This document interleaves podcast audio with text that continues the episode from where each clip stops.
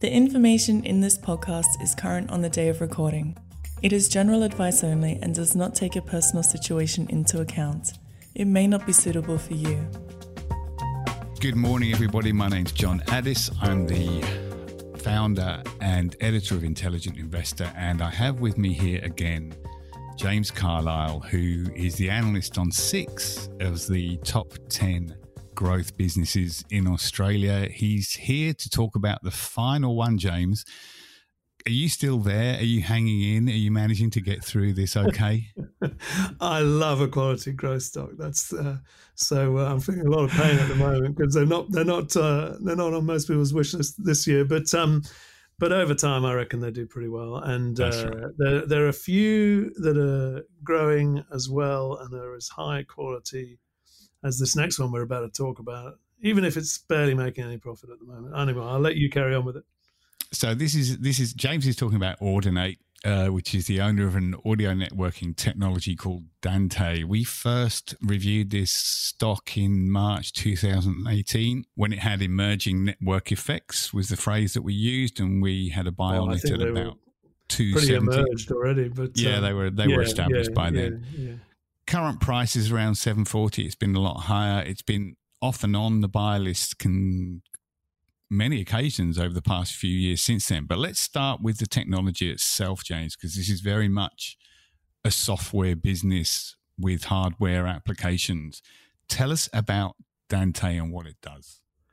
Dante is is uh, a bunch of networking protocols which can take uh, an audio signal and now more recently a video signal, and it can put them onto a digital network uh, and send them around uh, a digital network. Now, the reason that's important is that if you imagine uh, the bad old days, uh, which are mostly the current days actually, um, mm-hmm. where you've got just imagine some people on stage and they've got a guitar, they've got a microphone and those have to feed they have to have an analog cable which feeds into uh, an amplifier and then from the amplifiers to go to all the speakers. Um, if you wanted to broadcast the sound in another room you'd then have to run those analog cables round to the other room and you get this sort of spaghetti um, of, of cabling uh, which is extremely inconvenient. Um, and actually reduces the the quality as well and and makes it more likely to fail. Um, and by getting it onto a digital network you can do all send the send the signals everywhere um, using just plain ordinary ethernet cable uh, which most buildings are now being built with wired in. So it just works that more simply. You plug you plug your microphone um, into into the network and you plug you can plug a, a speaker into the network in another building. You can, in fact, not just in another building, in another city. You know, so so you know um, once once you're on the network, you can you can send the signal um, where you like. It also opens up another couple of opportunities. Uh, we wrote about that in a review this week, really, because they had a, a, technology day last week where they were talking about their software. So once you've got the signal onto a network, you can then do um, you can then do processing on it uh, using your laptop. Um, and you can also manage the signals much more effectively. So you can decide which uh, receiver you want to connect with which transmitter. So you can connect different microphones to different speakers to different recording equipment, um, and you can just turn it on and off. So for a university, for example, which has um, now after COVID, people, you know, the, the the phrase hybrid learning is being used a lot, and you're connecting uh, people in in one lecture theatre. You know, you're connecting a lecturer in a lecture theatre with people, speakers in that lecture theatre, but then also perhaps speakers in another room uh, on campus, maybe a different campus, maybe recording equipment. And then, of course, all of that has to be added to video. Now, sorry, I'm going on a bit too much. I'll break in a moment. But the the key part to all this is that you you obviously want your microphone to be able to work with any kind of um, amplifier and with any kind of speaker with any kind of uh, network equipment. So you want to use the one set of protocols. It makes no sense for the market to have a bunch of different protocols. And Dante has over the last um, five or ten years become the clear uh, winner. I think it's fair to call it a winner now um, in in, the, uh, uh, in in that market. So if you want to get your audio signals onto a digital network, Dante is really the go-to now for everybody. And that's a very significant thing in that the advantages that accrue to a technology that effectively becomes a de facto platform, it puts it puts Audinate in a very powerful position, doesn't it? It does, absolutely. Because this is, you know, so the shift of audio signals to it's only making 30 odd million US a year at the moment, revenue, um, and mm-hmm. barely making a profit. But that's because, you know, this shift is only at its very earliest stages. It, it, you know, only a small amount of, of um, I mean, they reckon at the moment networking, audio networking market is they reckon at about 400 million. So there may be 10% of that that market will grow as well. And then there's the software market on top of that. Overall, they think there's a revenue opportunity um, based on current market sort of sizes of about 1.2 billion, split about 400, 400, 400 um, audio, video, and um, and software. But we'd expect that market to grow over time due to the benefits of, of using a digital network over a traditional analog network. Um, and so there's can we just, can we just go through that? Because I think that that's an important point for people to understand. If they've ever been to you know live music or a conference or something and you look at the stage there's just bloody cables everywhere. It's an absolute nightmare. And they all sort of run back to the mixing desk and the mixing desk is huge and there's wires everywhere. Dante avoids that cable spaghetti. It just massively transforms the lives of people who have to set these systems up doesn't it it absolutely does. And there are lots of i mean you know the stage is the easiest way to sort of imagine it for most people i suppose but but we've we've already talked about universities as well um, houses of worship um, mm-hmm. uh, are another thing stadiums so you know you you want to be able to broadcast different messages in different parts of a large stadium um, so connect you know you want to get that that signal you know you've got a, a, an announcer you've got different sounds going from different parts uh, which you want to broadcast also rail network sydney sydney railway network um, uses dante to broadcast signals um, in different stations and you know it's it's far more convenient to be able to do that centrally managed yeah. um, over a digital network than to have to, to have things limited to to a signal coming um, through a, uh, an analog ta- uh, uh, cable at a particular station. Yeah.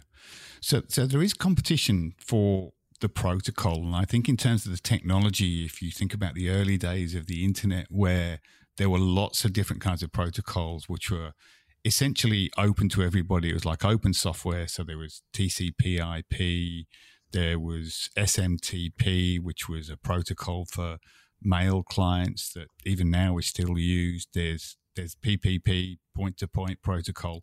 All of those things are open source. And if you build a website that allows the client software that operates on those protocols to talk to other clients that are on the network, the difference with Dante is that this is privately owned and there are competing technologies, but Dante now seems to have emerged as the clear winner. And if you're producing equipment that works on a network that might be an amplifier or it might be uh, an instrument or a speaker, you have to have Dante installed now, don't you? Yeah, pretty much. I mean, there are competitors, but they're not really growing at all. Um, there was, yeah. So I, I, think the the only the only um, protocol that's really growing uh, these days is Dante. So if you think of this in terms of, I don't know, VHS and what were the other ones called? The, the Betamax, was the, Betamax, the, and which Betamax everyone said was better, but yeah, yeah. But VHS won, similar with with probably with Windows. You know, the fact that you got it installed in the equipment, it became the de facto operating system uh, for personal computers. Dante seems to be at that point for the the audio visual industry. Yeah, I think it's already reached reached that point of inflection where it's essentially impossible to stop it. Um, those are famous last words, aren't they? But um, you know, uh, customers also want to know that there's going to be, um, you know, the support behind it um, and the software that can make use of it. Um, so they've got um, uh, software that can help manage your di- digital network, and you know you need to be Dante to to make use of that software. They're also using now a thing called Dante Ready, which previously was known as in-field enablement, which perhaps describes it a bit better, which means you can actually build Dante into your so as a, as an OEM, as a manufacturer, you can build Dante into your product. You can build it in very cheaply at a very you know only um, a four by four channel uh, installation, um, mm-hmm. but then leave it up to the customer to to increase the number of channels uh, at a later date. And so all these things you, you can't do with it without uh, with the technology that isn't being supported in the sort of by a private company that's prepared to invest. Okay, so it's a de facto platform. How does Audinate make money from Dante? Well, in a bunch of ways, it makes um, so it makes uh, when when someone phones up, a, a, manufacturer phones up and says they want to use Dante in their new product, um, they have to pay a, a licensing fee. Mm-hmm. Um, they're switching that. They, that was a uh, a one-off fee. They're switching that to an annual sort of fee to use it. So you can that once you've got that, once you're paying your annual fee, you can use it, build it into your um, your products, and then you pay royalties um, for um, additional product sales after that. So they're turning it to a, from a licensing to a subscription kind of model. Yeah, yeah. And then there's obviously the software sales as well, um, which I think over time will also. That, so they started off as a perpetual license model, um, and they're mm-hmm. going to switch that over to SaaS. They're a little, probably a little bit late in the game on that, but um, you know they've had other things to do, I suppose. Yeah. So why isn't the if it is already the de facto system, why is it not making money yet? Oh, because they're they're investing um, to you know to to grow the market, I suppose. Um, they're investing to make uh, more products available to more people. So all this these software add-ons, um, this Dante Ready, all of that requires development. The last year or two, they've been adding video. Well, I'm, sure it goes back further than that, but but it, you know the products are beginning to come out that can do the video part of the AV. So put that onto the network as well. And when you part, when you put the video with the audio, it becomes absolutely critical to um, to get them synchronized, and that's something that, that Dante is able to achieve. Which and, and you know these these are not easy things to do. Video also requires compression, so they've been having to invest in that. Um, so there's a lot of investment going on to make sure they they maintain their position in the market and but but also to grow that market they want to develop that video market there's more competition i should add um, in the video market mm-hmm. um, that that that's um, a market which hasn't necessarily been won yet um, it's at its early stage. But as Audinate Management says, you know, pretty much all the customers that might want to use Dante for video are already Dante audio customers. So it has a huge platform to to use to um, to to tap into that video market, and we'd expect it to dominate there over time. Okay, so there's two interesting growth stories here. How did the company deal with the pandemic? I mean, there weren't very many live, well, almost no live events. Uh, people were working from home, not much happening in education sectors. How how has the company fared during the course of the pandemic? Well, it's been um, uh, good and bad, I suppose. Um, so obviously, live events have taken a hit. People haven't been buying so many microphones, but at the same time, well, not for not for live stage productions anyway. But but um, you know, this hybrid learning thing has been taking off. And uh, I think people, you know, the, the benefits of a, of a digital network have really been showcased by the pandemic, if anything.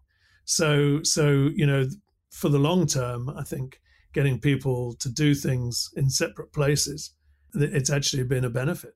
Although it has slowed sales of various products um, to do, you know, particularly the high end equipment that you might need for a for a live um, stage performance.